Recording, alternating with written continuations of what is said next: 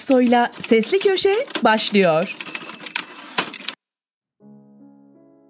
Ahmet Yavuz, Savaşın Kaybedeni Avrupa'nın Arayışı Rusya ile Ukrayna arasındaki savaş, Ukrayna'nın genişletilmiş Donbas bölgesinin Rusya tarafından ilhakıyla yeni bir aşamaya ulaştı. Rusya, savaşın içinde revize ettiği askeri hedefine ulaştı. Ancak belirlediği esas siyasi amacını yani Ukrayna'yı NATO'dan soyutlamak, yönetim değişikliği ve benzerlerini elde edemedi. Ek olarak kendisine dost bir halkı düşman bir millet haline getirdi. Savaşın yönetimi ve muharebelerin sevk ve idaresi konusunda stratejik ve taktik düzlemde yetersizliği ortaya çıktı.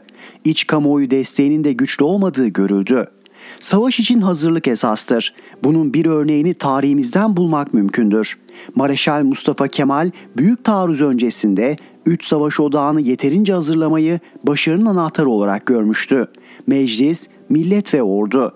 Üçünün de hazır olması ama aralarından birinin tam olarak hazır olması gerekliydi. Ordu. O, taarruzun tam hazırlıkla yapılmasını benimsemişti. Büyük taarruzun 26 Ağustos'ta yapılması hazırlıkların bitirilmesiyle ilgiliydi. Bu konuda Putin için söylenebilecek tek şey ordusunu tam olarak savaşı hazırlamamış olmasıdır. O güne kadar başarıyla uyguladıkları Gerasimov doktrini Osetya, Kırım ve benzeri görece dar alanlarda ve zayıf rakiplere karşı etkili olmuştu. Doktrinin ruhunu oluşturan hibrit savaş her zaman geçerli olsa da konvansiyonel bir savaşın gerekleri farklıdır. Bu farkın önemi kavranmamış ki yaptıkları politik askeri durum değerlendirmesi hatalı çıktı. İç kamuoyu desteğinin zayıflığını gösteren işaretler ortadadır. Meclisteki durumu tam olarak bilmiyoruz ama etkili ses çıkmıyorsa bu rejimin tek adamı kutsayan yapısından kaynaklıdır ve sistemin doğurduğu yan bir zehirli üründür. Ukrayna'nın başlattığı karşı taarruzların genel durumu düzeltme olasılığı düşüktür. Her ne kadar büyük bir dış destek alıyorsa da esas olan iş dinamiktir. Bu noktada Ukrayna'nın sınırları olduğu açıktır ve o sınırlara ulaşılmıştır. Her iki ülkede bu saatten sonra ancak Pirus zaferine aday olabilir zira her ikisi de kaybedenler hanesine yazılmıştır. Rusya'nın bazı bölgeleri ele geçirmiş olması onu kazanan yapmaz, yapmayacaktır. Tarafların iç dinamikleri yanında Avrupa'nın mütakip adımları savaşın geleceğinde belirleyici olacaktır. Savaşın geleceğini Avrupalılar belirleyecektir. Çünkü mevcut durumda ikinci en büyük kaybeden Avrupa halklarıdır, Avrupa Birliği'dir. Savaşın devamı ABD'yi güçlendirmekte, Avrupa'yı ise zayıflatmaktadır. Dolayısıyla durdurma iradesi ancak zarar görenden doğabilir. Fransa Cumhurbaşkanı Macron'un önerisiyle 5 Ekim 2022'de Prag'da Avrupa Siyasi Topluluğu adı altında toplanan AB ve AB üyesi olmayan 44 ülke lideri bir arayışı işaret etmektedir. Avrupa'nın güvenliği. Güvenlik refahtan bağımsız değildir. Her ikisi de enerjiden ayrı düşünülemez. Avrupa Birliği güvenliğini NATO sayesinde ABD ile ortaklıkta bulmanın verdiği konforla Türkiye ve Rusya'yı dışladı. Türkiye'yi ötekileştirdi, Rusya'yı düşmanlaştırdı. Oysa Avrupa coğrafyası hem Türkiye hem Rusya'yı içermekte ve bu güvenlik boyutuyla uyumluluğu dayatmaktadır. Her iki ülkenin en büyük ekonomik ilişkileri AB iledir. İlişkilerdeki enerji kaynakları etkisi ortadadır. Bu gerçeklere gözler kapandığında sağlıklı bir güvenlik inşa etmek mümkün olmaz. Avrupa siyasi topluluğu girişimi doğru bir adımdır ancak Rusyasız bir Avrupa güvenliği yeni sorunlar doğurur ve ABD'nin amaçlarına hizmet eder. AB liderlerine düşen Rusya-Ukrayna savaşı nedeniyle konjonktür uygun olmasa bile orta vadede Avrupa siyasi topluluğunu bir güvenlik ve refah işbirliği alanı olarak inşa etmeleridir. Maalesef bu vizyonda bir liderlik yoktur. Günümüzde yaşanan sorunların geri planında ABD'nin kendi çıkarları gereği NATO çerçevesinde uzunca bir dönem ortaklık ilişkisi yürüttüğü Rusya'yı Çin'le birlikte düşman olarak algılaması aynı zamanda bunu AB'li ortaklarına da algılatması yatmaktadır. Çözümse AB'nin Avrasya'da Türkiye ve Rusya'yı içine alan yeni bir güvenlik mimarisi inşa edebilmesinden geçmektedir. Savaşın kaybedeni olarak bu kış neden üşüdüklerini anlamak için yapacakları muhakemede bu konuyu düşünmeye yeterli zamanları olacaktır. Ahmet Yavuz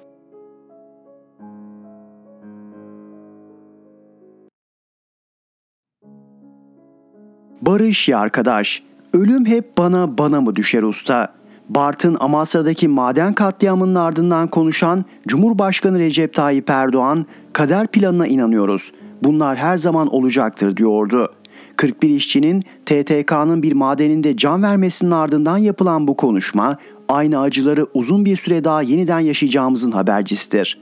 Belli ki Amasra son olmayacaktır.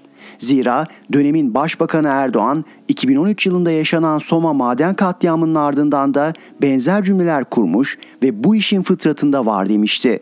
Fıtrat ve kader ne kadar büyülü kavramlar değil mi? Soma'da 301 işçi madende can verir, bu işin fıtratında var der, tüm sorumluluğu üstünüzden atarsınız. Amasra'da 41 işçi hayatını kaybeder, kader planı der, sorumluların hesap vermesinin üstünü örtersiniz. Üstüne madende can verenleri bir de şehit ilan ettiniz mi artık söylenecek, sorgulanacak ve hesap sorulacak hiçbir şey bırakmazsınız. Ülkeyi böyle yönetmek ne kadar güzel ve kolay değil mi?'' Ne hikmetse bu fıtrat, kader ve kader planı sanki sadece işçiler, emekçiler ve yoksullar için var.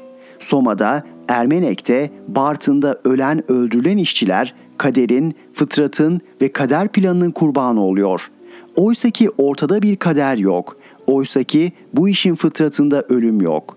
Ortada işçilerin canını hiçe sayan ve kardan başka bir şey düşünmeyen bir zihniyetin işlediği apaçık bir cinayet var.'' maden işçisi ve Dev Madensen Genel Başkanı Tayfun Görgün bu cinayetin kodlarını TV100'de katıldığı programda tek tek çözdü ve önümüze koydu. Pınar Işık Ardor'un sorularını yanıtlayan Görgün, Bartın Amasya'daki cinayeti şu sözlerle deşifre etti. Önlenebilir bir olaydı bu. Sayıştay'ın madenle ilgili uyarısı var. Bu uyarılardan sonra dikkatli üretim ve ek önlemler talep edilmiş daha fazla üretim yapabilme sevdasıyla uyarıların dikkate alınmamış olması muhtemel. İhmal olmadan günümüz teknolojisiyle böyle bir katliamın yaşanması mümkün değil. Görgünün ifadeleri içinde geçen daha fazla üretim yapabilme sevdasına dikkat edin. 41 işçinin ölüme sürüklenmesinin ardında yatan acı gerçek budur. Artık herkes biliyor ki havasında %2'den çok metan gazı saptanan ocaklarda üretim hemen durdurulur. O halde bu neden yapılmadı? 41 işçimiz neden göz göre göre ölüme sürüklendi? Şair Refik Durbaş elim sanata düşer usta. Dilim küfre, yüreğim acıya. Ölüm hep bana, bana mı düşer usta diye isyan etmişti yıllar önce. Durbaş'ın sorusunun ve isyanın üzerinden çok zaman geçti. Geçen zamanda her şey değişti. Emekçinin payına hep ölümün düşmesi ise değişmedi.'' Birileri deveyi hamuduyla götürürken emekçiye razı görülen ölüm hep kaderle, fıtratla, takdiri ilahiyle ve kader planı gibi sözlerle süslendi. Artık yeter. Emekçilerin payına ölümün değil, aşkın, mutluluğun ve adi bir yaşamın düştüğü bir dünya istiyoruz. Amasra son olsun. Barış ya arkadaş.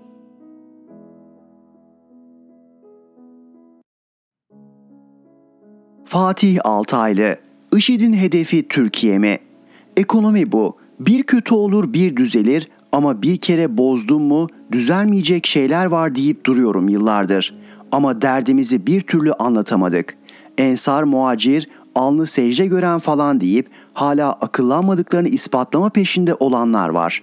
Türkiye'ye girmiş, ne idüğü, kim olduğu belirsiz 8 milyona yakın istilacı, Türkiye'nin en büyük beka sorunudur diyorum, faşist oluyoruz.'' milyonlarca Suriyelinin, milyona aşkın Afgan'ın, Suriyeli, Mısırlı, şeriat yanlısının, teröristin barınağı olamayız diyorum. Meramımızı dinleyen yok ve nereye gitmekte olduğumuzu Doğçevel'le anlatmış son olarak. Doğçevel'lerin haberine göre Türkiye'de yakalanan bir IŞİD ya da iktidarımızın söylemiyle DAEŞ mensubu ötmüş, planları anlatmış. Terör örgütü Suriye'den Türkiye'ye soktuğu binlerce silahı önce sınır illerimizde toprağa gömerek saklamış. Sonra bunları peyderpey başta İstanbul olmak üzere altı kentimize taşıyarak yığınak yapmış. IŞİD'li teröristin anlattığı kadarıyla bunlar bu kentlerde toprak altında depolanmış ve örgütün uygun gördüğü bir zamanda militanlara dağıtılarak Türkiye'de bir hareket başlatılacakmış.'' IŞİD'in bu planına bir de Türkiye'deki 8 milyon sözde sığınmacı arasındaki sayılarını bilmediğimiz ama çok olması ihtimal dahilindeki teröristleri ve eli silah tutan Afganları ekleyin. Uzun süredir gündemden düşürülen Ama varlığını burnumuzun dibinde Hatay sınırında İdlib'deki varlığı tescilli türlü İslamcı terör örgütünü ve bunların sayıları yüz binlerle ifade edilen militanlarını da bunların yanına koyun. Alın size dört dörtlük bir kabus. 10 numara beka sorunu. Tüm bunların yanında Taliban temsilcisinin de aralarında bulunduğu bir heyet Diyarbakır'da kurul toplayıp Türkiye'de şeriat çağrısı yapıyor. Anayasa ayaklar altına alenen alınıyor. Anlayacağınız ABD boşu boşuna güneyimizde bir kukla oluşum, batımızda ise dev üsler kurmuyor. IŞİD'in yarın ne adım atacağını ABD'den daha iyi kimse bilemez, öyle değil mi? Bizse en tehlikeli örgütlerin belki de on binlerce militanını büyük kentlerimize yerleştirmiş, maaşa bağlamışız, bedavadan sağlık hizmeti bile veriyoruz. Diğer yandan da ülke sınırları içinde kala kala 19 PKK'lı kaldı diye övünüyoruz. Kaç PKK'lı kaldı bilemem ama IŞİD cini şişeden bir çıkarsa PKK'yı falan mumla ararız. Yeni millilik. Bu dönemin millilik anlayışını en iyi kim temsil ediyor diye düşünüyordum bir süredir. Buldum. Mesut Özil bugünün millilik yaklaşımının ete kemiğe bürünmüş halidir. Bunu anlamamı sağlayansa dün karşıma çıkan bir video oldu. Mesut Özil'in evinin önüne bir mehter takımı getirilmiş ve Osmanlı'nın şanlı mehteri Özil'e yazılan bir marşı seslendiriyor. Marşın sözleri şöyle. 1988'de doğdu. Futbolun üstüne bir güneş doğdu. Türklerin onuru gururu oldu. İyi ki doğdun varsın sen Mesut Özil. Türklerin onuru gururu oldu. İyi ki doğdun varsın sen Mesut Özil. Adamın kralı, adamın hası. Futboluyla ezdi bütün dünyayı. Şanına yakışır bir destan yazdı. İyi ki doğdun, varsın sen Mesut Özil. Şanına yakışır bir destan yazdı. İyi ki doğdun, varsın sen Mesut Özil. Marş bu. Adam birkaç sene öncesine kadar Alman milli takımının oyuncusu. Milli takım seçerken Almanya'yı tercih etmiş. Tercihinin nedenini soranlara kendimi Alman gibi hissediyorum demiş. Yıllarca Alman vatandaşı olarak Almanya'da, İspanya'da, İngiltere'de futbol oynamış. Bir gün bile gelip Türk futboluyla ilgilenmemiş. Türk takımlarıyla ilgili sorulara bile yanıt vermemiş. Bu arada uyuşturucu partilerinde, seks alemlerinde dolaştığı haberleri basına yansımış. Sonra Alman kişilik sorunları nedeniyle milli takımından uzaklaştırılmış. İngiltere'de oynadığı takımda kadro dışı bırakılmış. Bakmış yolun sonuna geldi, birdenbire Türk olduğunu hatırlamış. Yılda 60 milyon TL civarında bir paraya Fenerbahçe'ye transfer ettirilmiş. Takıma sıfıra yakın katkı sunarak 3 yıl boyunca bu parayı cebe atmış. Ali Koç bile özel işlerini bırak da biraz futbolla ilgilen demek zorunda kalmış. Avrupa'da futbol oynarken uyuşturucu partilerindeki görüntülerinin yerini Türkiye'ye gelince Kabe ve cami fotoğrafları almış. Bu görüntülerin nedeninin İslamcı Endonezya hükümetiyle yaptığı 100 milyon dolarlık bir ticari anlaşma olduğu da daha sonra ortaya çıkmış. Ve Mesut Özil'in evinin önünde mehter takımı. Türkiye'nin gururu diye yeri göğü inletiyor. Doğrudur. Mesut Özil ve benzerleri yeni Türkiye'nin gururudur. Ne de olsa bu kafayla yeni Aziz Sancarlar çıkaracak halimiz yok. Çıksa çıksa Öziller çıkar. Millet de onunla mesut olur. Hukukçunun isyanı ve pişmanlığı. AK Parti güçlü bir şekilde iktidar olduğu yıllar boyunca hemen hemen hiçbir zaman seçim ekonomisi uygulamadı. Doğru veya yanlış fark etmeden ekonomi politikası neyse onu aynen sürdürdü. Bundan da bir zarar görmedi. Sadece ekonomi değil, pek çok alanda da benzer bir tavır sergiledi. Bildiğinden şaşmadı. Ancak parti ilk kez ciddi bir seçim ekonomisiyle seçim yatırımları dönemi içinde. Peş peşe ekonomik vaatler ve uzun vadeli olması imkansız projeler açıklıyor. Ve bir de tehlikeli maceraya atılıyor. Adı af olmadan yeni bir af hazırlığı içinde. İnfaz indirimi adı altında yüz binlerce hükümlü seçim öncesi salı verilecek. Sokaklardan binbir güçlükle toplanmış, polislerin, savcıların yıllar süren mücadelesiyle en azından bir bölümü topluma tehlike yaratmaktan bir süreliğine de olsa uzaklaştırılmış suç makineleri yeniden aramıza katılacak. Daha önceki haflardan biliyoruz ki bunların büyük bölümü 3 ila 5 yıl içinde aynı suçları tekrar işleyecek ve yeniden cezaevine girecekler.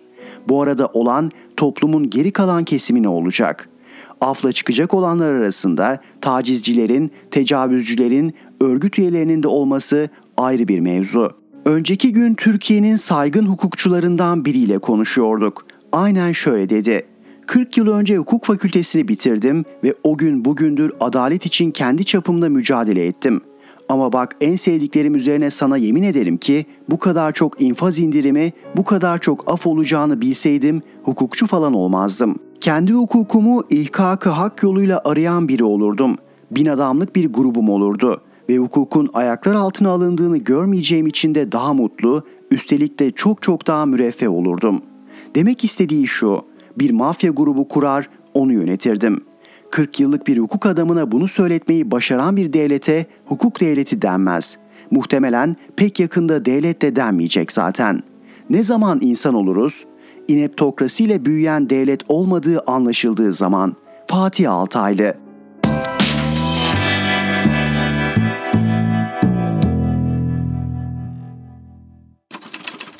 Erhan Gökayaksoy'la Sesli Köşe devam ediyor.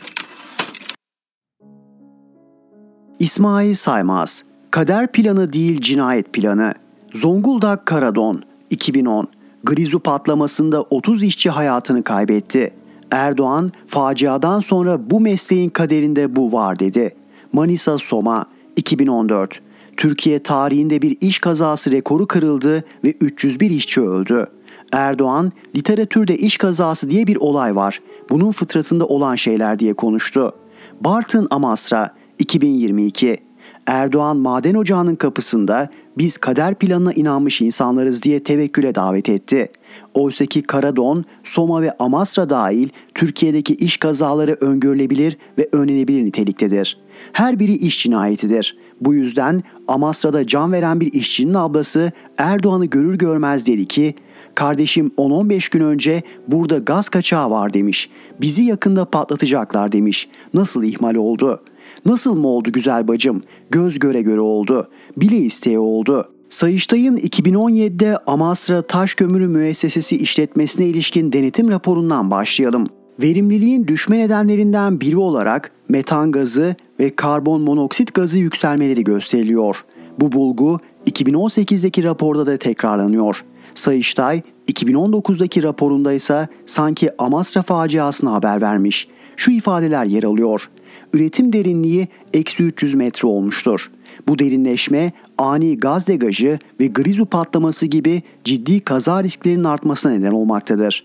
Çalışılan damarların tamamında gaz içeriklerinin yüksek olduğu, degaj kapasitelerinin yüksek olduğu arıza zonlarında riskin daha da arttığı bilinmektedir. Daha ne desinler? Bir tek kazanın tarihini ve saatini söylememişler. Yetmemiş, öneri de getirmişler. Toz oluşumunun engellenmesini, taş tozu serpilmesini, damar gaz içeriklerine göre önlem alınmasını, sulu toz bastırma yöntemlerinin araştırılmasını önermişler. Bu önlemler alınmış mı? Hiç sanmıyorum.'' TTK tarafından yapılan açıklamada ocaktaki havalandırmayla kömürün bünyesindeki metan gazı birbirinden farklı konulardır. Bu durum iş sağlığını ve güvenliğini etkileyen bir durum değildir. Tüm müesseselerimizde maden iş sağlığı ve güvenliği kurallarına sıkı sıkıya riayet edilerek üretim yapılmaktadır deniyor. Kozlu'da 2013'te 8 işçinin can verdiği Grizu patlamasından sabıkalı Kazım Eroğlu genel müdür koltuğunda oturmasaydı TTK'nın açıklamasına inanabilirdik. Kozlu iddianamesine göre TTK, metan gazı tehlikesi olmasına rağmen ocağı uzmanlığı bulunmayan taşeron şirkete verdi. Taşeron sondaj kuralını ihlal etti. İş güvenlik uzmanı yoktu. Yasaklı olmasına rağmen gecikmeli kapsül patlatıldı. Üstelik bu mesai saatinde yapıldı. Gaz ölçer eskiydi. Barutlu ateşleme sırasında işçiler 200 metre uzakta olmalıyken 95 metre içeride durdu. İddianameden ateşleme mahalli 200 metre olsa ateşleme sırasında işçiler de korunuyor olsalardı muhtemeldir ki ölen olmayacaktı. Eroğlu Kozlu TMİ'de müessese müdürüydü. Zonguldak 1. Ağır Ceza Mahkemesi'nde açılan 10 sanıklı davada yargılandı. 3 bilirkişi raporunda tali kusurlu sayıldı. Mahkemece suçlu bulundu. Gerekçeli karardan. Denetlemekte yetersiz kalması ve eksikliklerin giderilmesinde yeterli ve etkin yaptırım uygulamaması. 4 yıl ceza verildi. Sabıkasız geçmişi ve iyi hali yüzünden 3 yıl 4 aya indirildi. 24 taksitte ödenmek suretiyle 24.300 TL'ye çevrildi. Eroğlu görevinden el çektirilmesi gerekirken ödüllendirildi ve terfi ettirildi. Belki AK Parti ile siyasi bağı, belki Trabzonlu olmaktan kaynaklı hemşirelik ilişkisi sayesinde yargılaması sürerken TTK'ya genel müdür yapıldı. Enerji ve Tabi Kaynaklar Bakanı Fatih Dönmez 20 Eylül günü Amasra TM'yi ziyaret ettiğinde karşılama komitesinin başında Eroğlu da vardı. Dönmez işçilere seslenerek önce güvenlik dedi. Bir işçimizin kılına zarar gelmesin, telafi edemeyiz diye ekledi. Soma'dan sonra alınan önlemlerle kazaların bıçak gibi azaldığını söyledi. Alkışlar, yaşa var ol haykırışları, işte devlet, işte madenci sloganları. Bir işçi dönmeze madenci feneri armağan etti. Hatıra fotoğrafları çekildi. Fotoğrafa bakıyorum. Dönmez'in sağında Türk İş Başkanı Ergün Atalay, solunda AK Parti Grup Başkanı Yılmaz Tunç var. Tunç'un solunda Eroğlu ve işçilerin üye olduğu Türk İş'e bağlı Genel Maden İşçileri Sendikası Başkanı Hakan Yeşil bulunuyor. Yeşil ki bu fotoğraftan 11 gün sonra 4 Ekim'de bir kez daha sendika başkanlığına seçilince makam odasında köçek oynatacak denli sınıf bilincine sahip bir sendikacı. AK Partili Tunç ve sendika başkanı Yeşil'in arkasında yakışıklı bir yüz beliriyor. Adı Remzi Özçelik. 25'inde. Bartın'ın Mamak köyünden. Remzi'nin yanında Berkay Pınarcıoğlu var 23'ünde Makaracı köyünden. Burçin Sabansa Bakan Dönmez'in iki sıra arkasında. İş bulamadığı için Burdur'a kayınpederinin yanına yerleşmişti. TTK'ya yedek listeden girince dünyalar Burçin'in oldu. Babası Turhan oğlunu Bartın'a getirmek için komşudan borç aldı. Burçin helal süt emmiş. İşini bir gün olsun aksatmadı. Öldüğü gün dahil. Bu fotoğraftan 24 gün sonra 14 Ekim'de Amasra'daki ocakta grizu patladı. Bakanın, milletvekilinin ve işçi parasıyla semirmiş sendikacının ardındaki işçilerden Remzi, Berkay ve Burçin dahil 41'i hayatını kaybetti. 24 gün önce işçileri siyasi müsamerelerine alet edenler bugün sorumlulukları yokmuş gibi tabutları omuzluyor. Erdoğan işçileri kurtardığı için değil 24 saati bile bulmadan cesetlere ulaştıkları için hamd ediyor. Dönmez 24 gün önce övünüp gelindiği ocağın kapısında istifa etmemek için ağlıyor. Adalet Bakanı Bekir Bozdağ'ın işçi mezarında tilavette Kur'an okuduğu saatlerde henüz bir şüpheli bile gözaltına alınmamıştı. Avukatlar delillerin karartılmasından şüpheleniyor. 9 gün önce makamında köçek oynatan sarı sendikacı kimse provokatif eylemlere girmesin diyor. Bir halk başka nasıl provoke edilir? Başka nasıl kışkırtılır? Soma'da fıtrat, Amasra'da kader planı öyle mi? Türk maden işçileri haşa Allah'ın özel olarak cezalandırdığı lanetli topluluk mudur ki Almanya'daki Hans ölmüyor da Hasan ölüyor. Amerika'daki Michael sakat kalmıyor da hakkı kalıyor. Türkiye iş kazaları sayısında Avrupa ülkeleri arasında açık ara birinci, dünyada Çin'den sonra ikinci. Madencilik sektöründe 30 ülke arasında ilk sıradayız. Türkiye'de her 100 bin madenciden 53.1'i ölüyor. Bize en yakın ülke Portekiz. Orada bile rakam 100 binde 24.9. Bu oran Yunanistan'da 10.4, Almanya'da 3.7, Macaristan'da 0. Şöyle hesap edin. Almanya 2008-2020 yılları arası Türkiye'nin 2.4 katı kömür üretti. Buna karşın Almanya'da madenlerde ölen işçilerin sayısı 10 iken Türkiye'de 678. Türkiye'de 24 Ocak 1980'den beri uygulanan ve AK Parti'nin iktidarında evrimi büyük ölçüde tamamlanan neoliberal politikaların zorunlu sonucudur bu. İşverenlerin maliyeti en aza indirmek, karını artırmak için işçi sağlığı ve iş güvenliği önlemlerini almamasından kaynaklanıyor. İşçinin canı, iş güvenliği için ayrılması gereken bütçeden daha ucuza geldiği için kazalar öngörüldüğü halde önlenmiyor. İş kazaları kaçınılmaz değildir. Fıtrat asla değildir, aslında kaza bile değildir. İş kazaları işverenlerin bilinçli tercihi sonucunda gerçekleşiyor ve birer iş cinayetidir. Amasra'daki 41 madenci kaderlerine yenik düşmedi. Bir cinayete kurban gitti. Bu bir kader planı değildir, cinayet planıdır. Kılıçdaroğlu ve Nebati uçakta sohbet etti mi? CHP Genel Başkanı Kemal Kılıçdaroğlu'yla Hazine ve Maliye Bakanı Nurettin Nebati Perşembe akşamı Washington'dan havalanan uçakla Türkiye'ye döndü. Kılıçdaroğlu 1A, Nebati 1C numaralı koltukta seyahat etti. Yolculuk boyunca konuşup konuşmadıkları çok merak ediliyordu. Evet açıklıyorum. Kılıçdaroğlu ve Nebati uçağa binerken selamlaştı. Ancak aralarında herhangi bir sohbet geçmedi. Uçak İstanbul'a indikten sonra ve yolcular ayrılırken Nebati'nin yanında eşi bulunduğu için Kılıçdaroğlu yol vermek üzere geri çekildi. Ancak Nebati lütfen siz önden buyurun Sayın Genel Başkan diyerek önceliği Kılıçdaroğlu'na verdi. İki siyasetçi karşılıklı teşekkürden sonra uçaktan ayrıldılar. İsmail Saymaz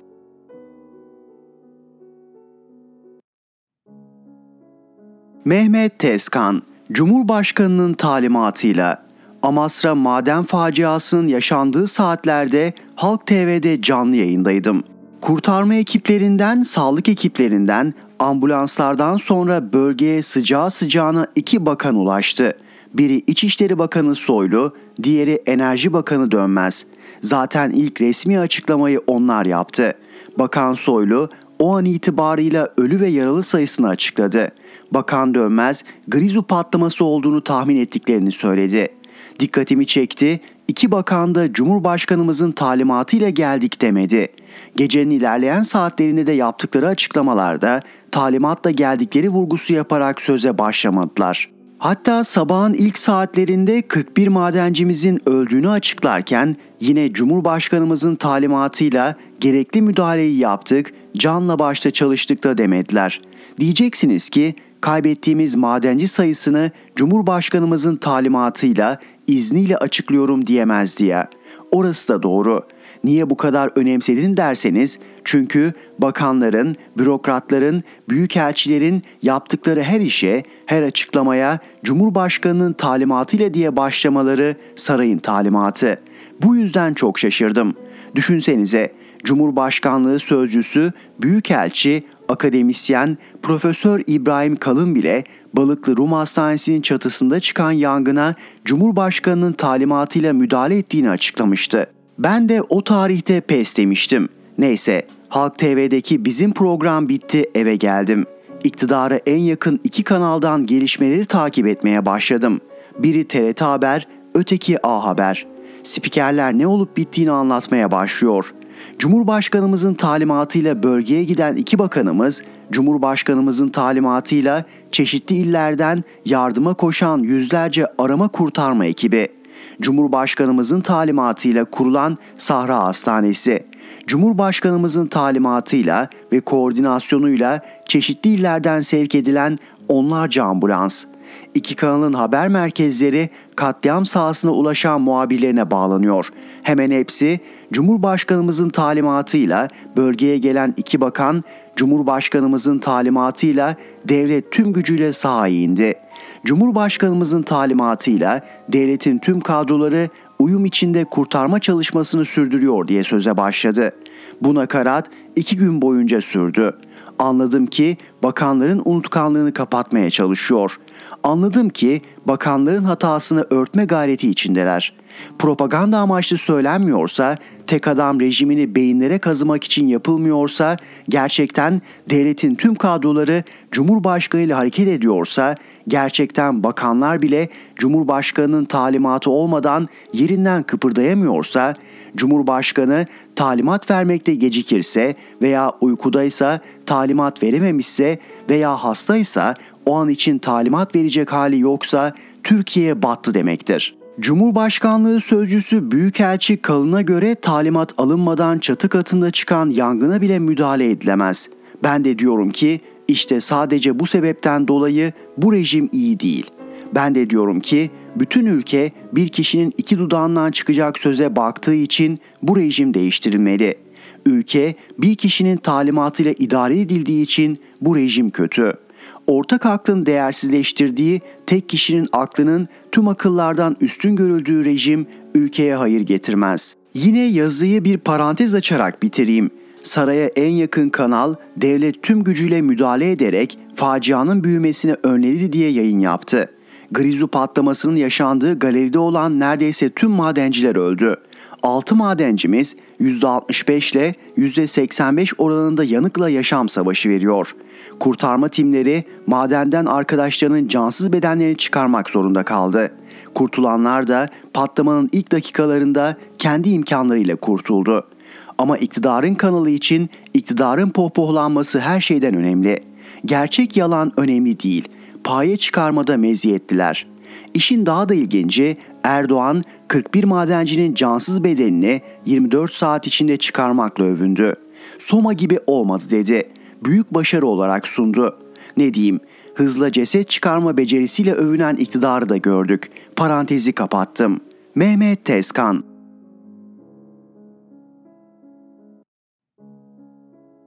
Özdemir İnce, kader diye bir şey yoktur.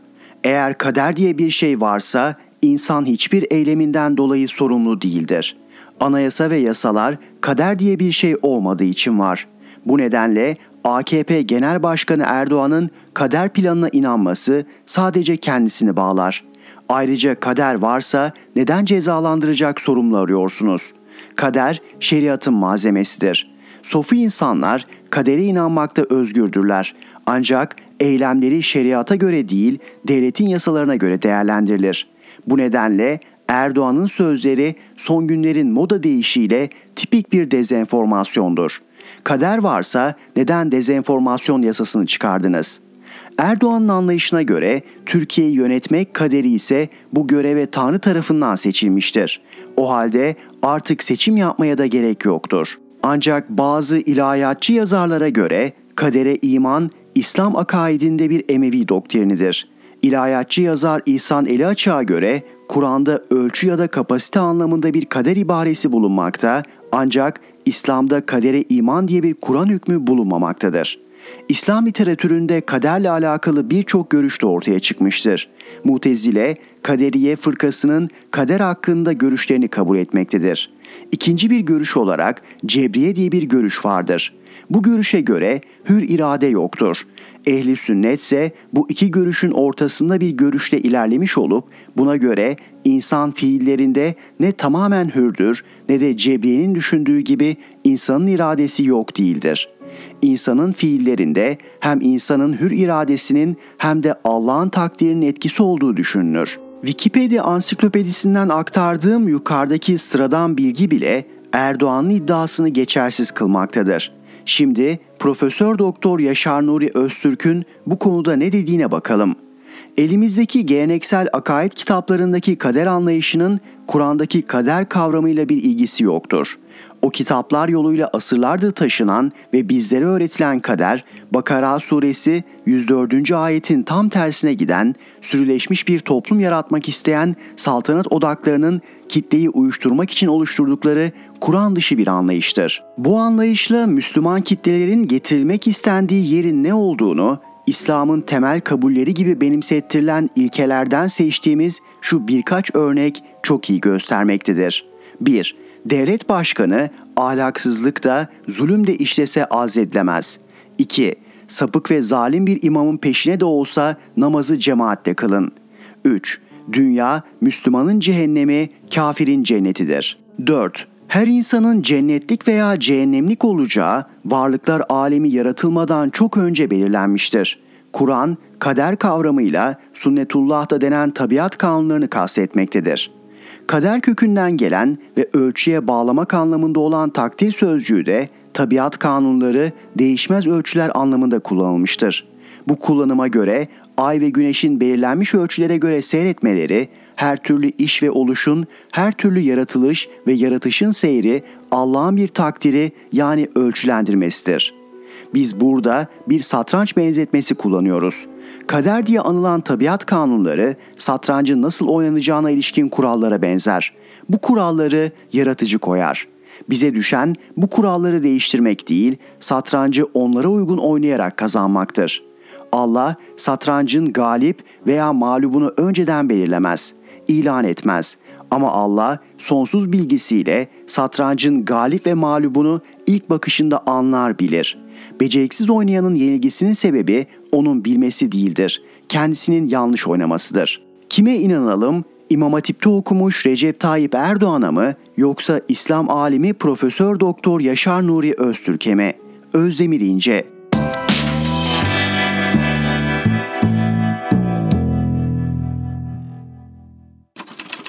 Erhan Gökayaksoy'la Sesli Köşe devam ediyor.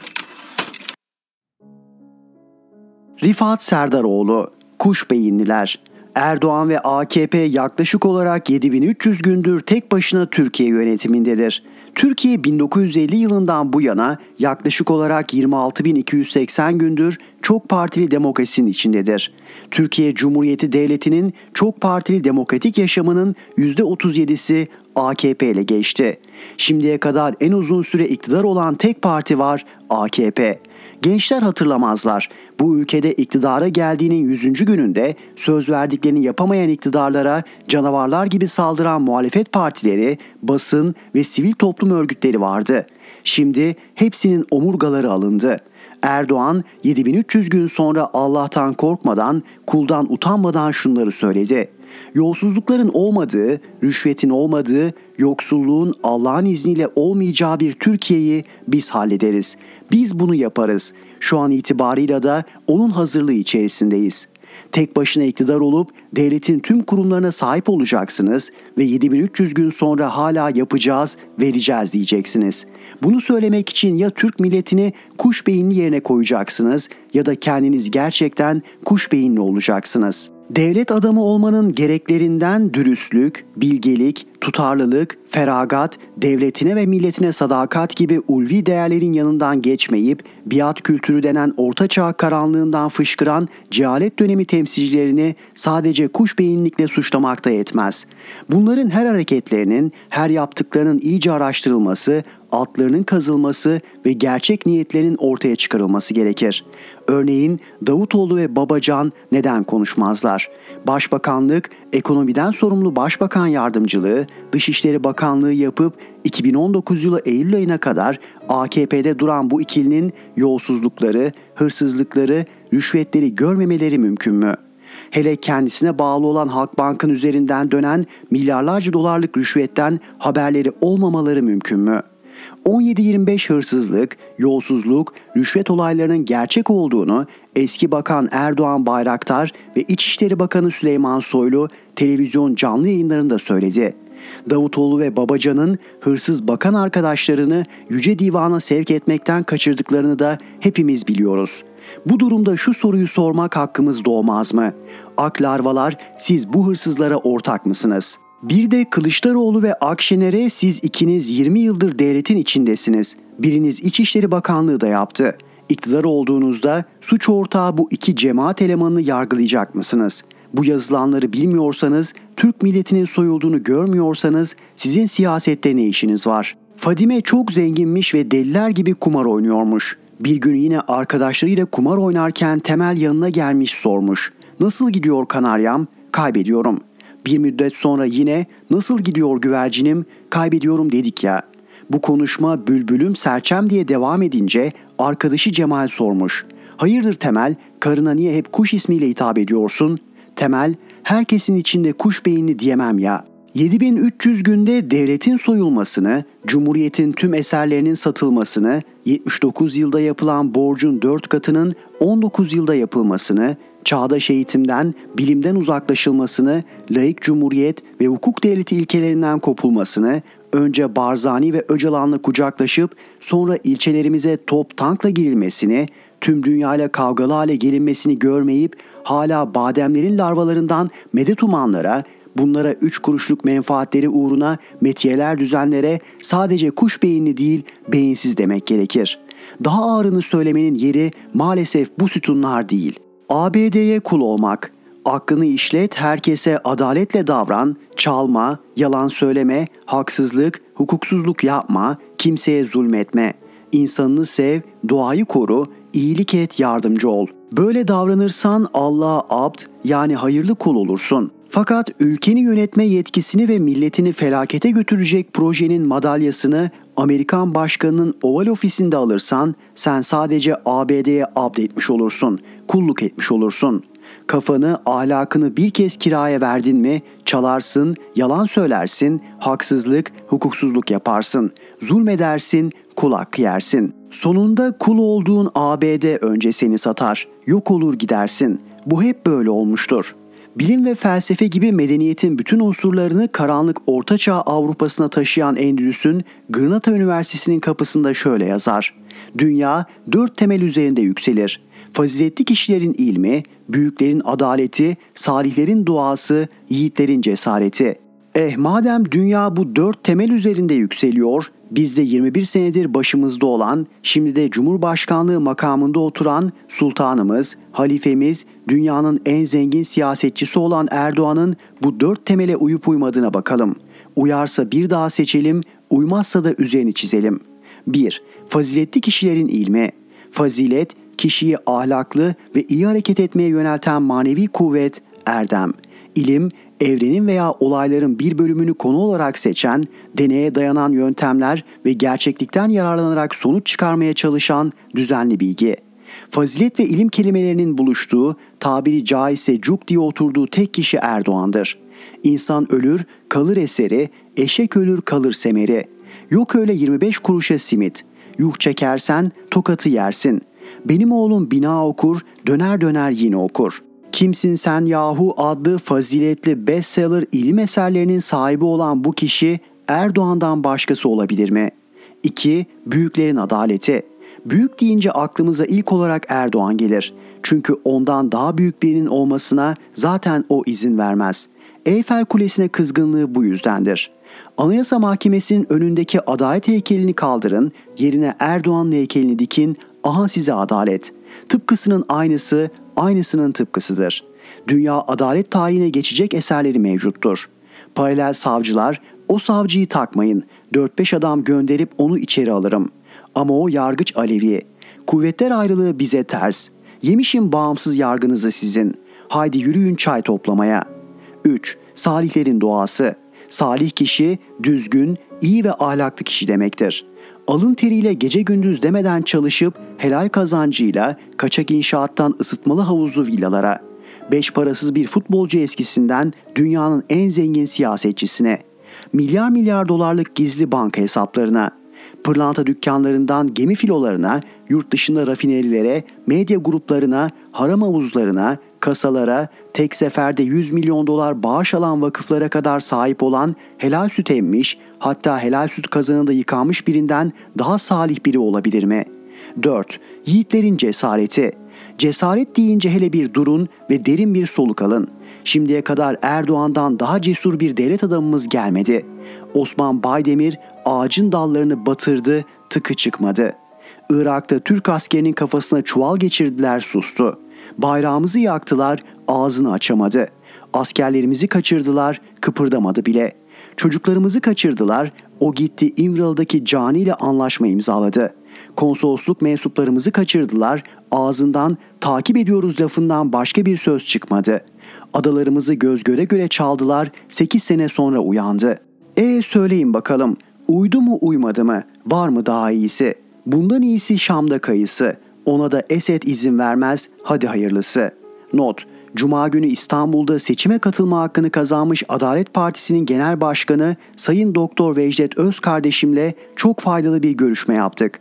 Aldığımız karara göre bundan böyle tüm siyasi çalışmalarda Adalet Partisi ve Doğru Parti birlikte hareket edecekler. Türkiye'nin ittifakı için Atatürk'ün kuvvacıları bir araya geliyor. Yakında sayımız 9'u bulacak ve dengeler tamamen değişecek. Rahat uyu atam, evlatların ülkemizin kaderine el koyacaklar. Rifat Serdaroğlu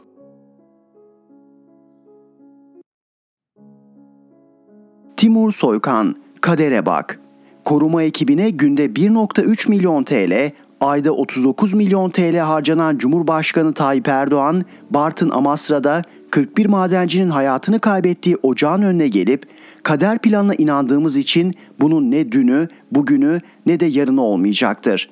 Bunlar her zaman olacaktır dedi. Bu sırada Türkiye 2019 Sayıştay raporunda bu maden için yapılan Grizu patlaması uyarısını konuşuyordu. Bu defalarca sahnelenmiş bir oyun ve nasıl devam edeceğini biliyoruz. Erdoğan'ın kadere bağladığı katliamda insanların göz göre göre ölüme sürüklendiğini öğreneceğiz. 17 Mayıs 2010 Zonguldak Kilimli beldesindeki Türkiye Taş Kömürü Kurumu'na ait Karadon Müessese Müdürlüğü'nün kömür ocağında grizu patlaması yaşandı. 30 madenci öldü. Ocağın önünde açıklama yapan dönemin Başbakanı Tayyip Erdoğan şöyle diyordu. 90'lı yıllardan bugüne Zonguldak'ta bu tür faciaları hep yaşadık. Bu mesleğin kaderinde bu var. Mesleğe girerlerken de bu tür şeyler olabileceğini bilerek giriyorlar. Babası, amcası göçükte kalmış, bir bakıyorsunuz o da madenci olmuş. Aylar sonra 30 madencinin ölümüyle ilgili davaya sunulan bilirkişi raporunda şu tespitler vardı.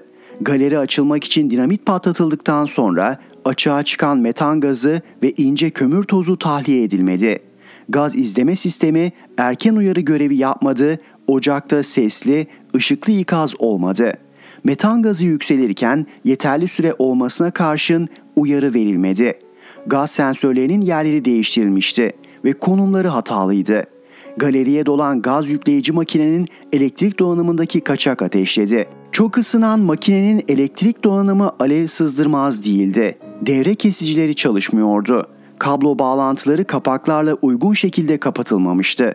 Madencilerin çoğunda gaz maskesi yoktu. Yani yani kader değil katliamdı.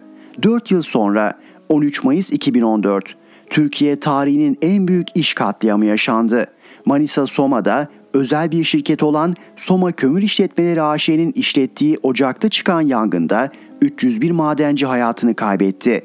Soma'ya gelerek açıklama yapan Erdoğan, 1862, 1866, 1894 yıllarında İngiltere, 1906 yılında Fransa, 1907 yılında ABD, 1914 yılında Japonya'da yaşanan maden facialarından örnekler verdi.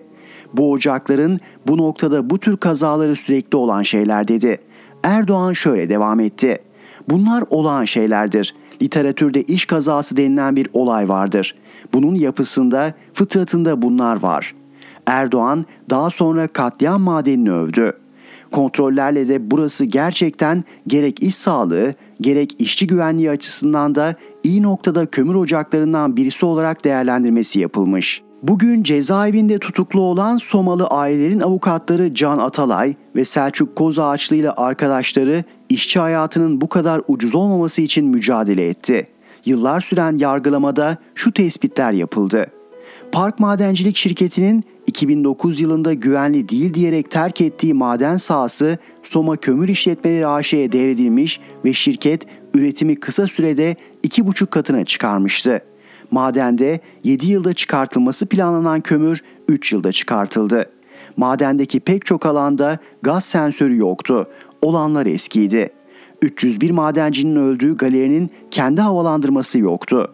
Üretim alanını dolaşan hava buraya doluyordu ve tek çıkışı vardı. Acil çıkış yolları çok dardı ve bu yolları makineler kapatıyordu. Üstelik şirket 3 yıl önce yeni bir acil çıkış yolu açılmasına karar vermiş ama patron parasına kıyamamıştı. Madendeki elektrik sisteminde kablolar ve teçhizat çok eskiydi. Alev sızdırmaz değildi. Ocak içi kavşak bölgelerinde hava ölçüm istasyonları yoktu. 2953 karbon monoksit maskesinin 2678'inin kullanım süresi dolmuştu. Ölen madencilerin çoğunda maske yoktu. Ölen bazı madenciler resmi kayıtta eğitimde görünüyordu. Çünkü madenciler kağıt üzerinde eğitime gitmiş gibi gösterilirdi. Yani işin fıtratı değil, iş katliamıydı. 28 Kasım 2014'te Karaman Ermenek'te su baskını sonucu 18 madenci boğularak öldü. Madende kazıya başlamadan önce güvenlik tedbiri gereği 25 metrelik sondaj yapılması gerekirken sadece 3 metrelik sondaj yapılmıştı. Ocak denetlenmemişti ve madenin sahibi AKP'den belediye başkan adayı olan Saffet Uyar'dı. 17 Kasım 2016'da Siirt Şirvan'da bakır madeninde meydana gelen heyelanda 16 işçi öldü. İş güvenliği uzmanı bir ay önce madenin tespit ve öneri defterine toprak kayması tehlikesi var, önlem alınmalı diye yazmış, önlem alınmamıştı. Ve 14 Ekim 2022 Erdoğan katliamı kadere bağladıktan sonra yanına gittiği kadın Kardeşim bizi patlatacaklar demiş. Nasıl ihmal oldu diye sordu. Ölen madencinin ablasına ve çevredekilere cümleten başımız sağ olsun demekle yetinen Cumhurbaşkanı günde 1.3 milyon TL harcanan koruma ordusuyla birlikte gitti. Bu paranın onda biri iş güvenliği için harcansa 41 madenci bugün hayatta olurdu. Erdoğan sadece siyasi sorumluluktan kurtulmak için kadere bağlamıyor katliamları. Patronları ve kurum yöneticilerini korumaya yarıyor bu söylemi. Soma'da mahkemeye yapılan baskıdan Yargıtay üyelerinin değiştirilerek patron Can Gürkan'ın binlerce yıl hapis cezasından kurtarılmasından biliyoruz. Çorlu katliamının sorumlularına yıllardır dava bile açılmamasından biliyoruz. Hendek'te henüz cenazeler enkazdayken müsiyat üyesi patronların işverenle moral yemeğinden biliyoruz. Aladağ'da kız öğrencilerin yandığı tarikat yurdunun deliller toplanmadan yıkılmasından biliyoruz. Bu ülkede kader, fıtrat denilerek harcanan hayatların patronlar için en ucuz maliyet kalemi olduğunu, çocuklarını, eşlerini, kardeşlerini kaybedenlerin karşısında devasa adaletsizlik duvarları dikildiğini, her duruşmanın onlara işkenceye dönüştüğünü, patronların ve bürokratların nasıl korunduğunu avukat Can Atalay ve avukat Selçuk Kozaçlı'nın mücadelelerinden biliyoruz. Onların bu talan soygun düzeni devam etsin diye hapsedildiğini çok iyi biliyoruz. Timur Soykan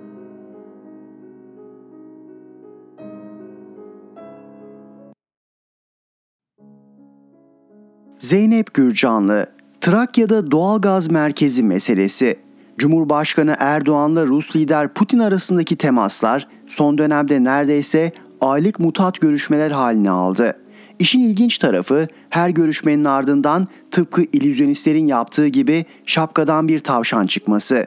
Nitekim iki liderin Astana'da geçen hafta yaptığı son görüşmeden de Türkiye'nin doğalgaz alanında enerji merkezi olması konusu çıktı. Buradaki illüzyonist benzetmesi boşuna değil.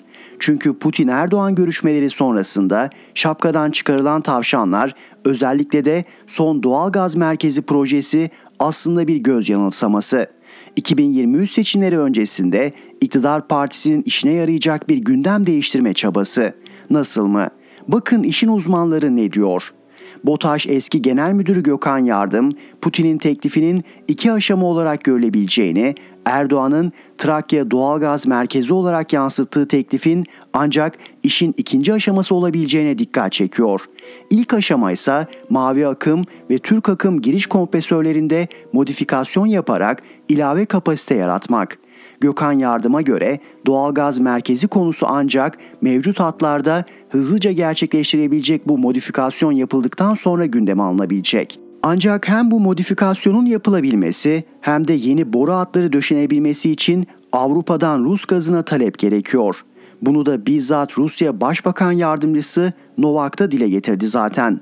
Novak geçen hafta Rus Enerji Forumu'nda yaptığı konuşmada Güney akımın zaten yaklaşık 63 milyar metreküp kapasiteyle 4 hat olarak planlanmış olduğunu hatırlatarak talep olması halinde yeni boru hatlarının gündeme gelebileceğini söyledi.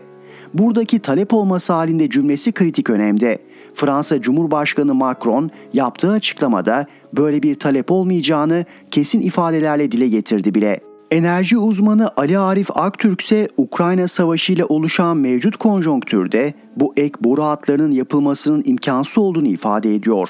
Bunun pek çok gerekçesi var. İlki kurulacak yeni hatlarda kullanılacak deniz altından geçecek boruların nereden temin edileceği konusu. Rusya üzerindeki yaptırımlar her geçen gün artarken Japonya ya da Almanya gibi bu özel boruları üreten ülkelerden temin etmek oldukça zor. İkincisi boruların temin edilmesi halinde bile bunun deniz altına döşenmesine yaşanacak sıkıntılar. Rusya'da böyle bir kapasite yok.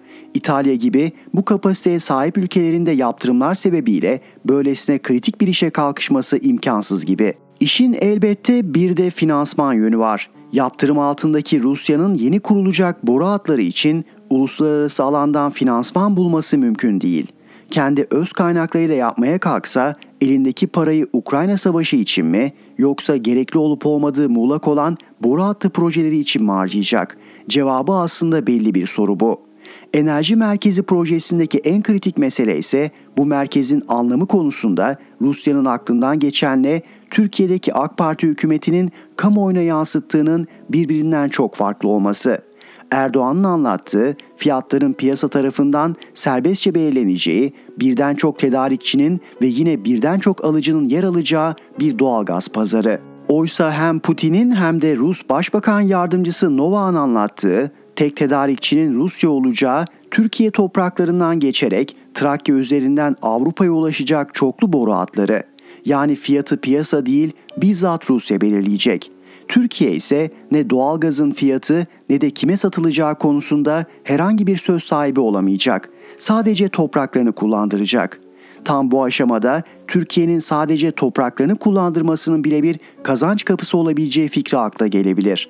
Ancak AK Parti hükümeti döneminde yapılan Türk Akım 2 ve TANAP boru hatlarında izlenen yol bu fikri de boşa çıkarıyor. Çünkü AK Parti hükümeti zamanında bu hatlar kurulurken Türkiye'nin transit geçiş ücreti hakkından vazgeçmişti. Boru hattından geçecek gazın gerektiğinde Türk iç piyasasına aktarım konusunda Moskova'dan yetki alınamamıştı. AK Parti hükümeti bununla da kalmamış, boru hatlarının inşaat sürecinde kullanılacak malzemeye KDV istisnası bile tanımıştı. Bu doğalgaz merkezi lafı çıkmadan önce Putin'le Erdoğan arasındaki müzakerelerin asıl gündem maddesi Rusya'dan satın alınan doğalgazın fiyatında indirim sağlanması ve bu yıl ödenecek doğalgaz ücretinin 2023 seçimleri sonrasına ertelenmesiydi. Doğalgaz merkezi fikri ortaya çıktığından beri asıl kritik olan konular AK Parti hükümeti yanlısı medyada bile konuşulmaz hale geldi. Özetlersek Putin seçim öncesinde Erdoğan'ı gerçekten rahatlatacak konuları es geçip AK Parti hükümetine propaganda malzemesi yapmak üzere bir hayal vermiş görünüyor. Zeynep Gürcanlı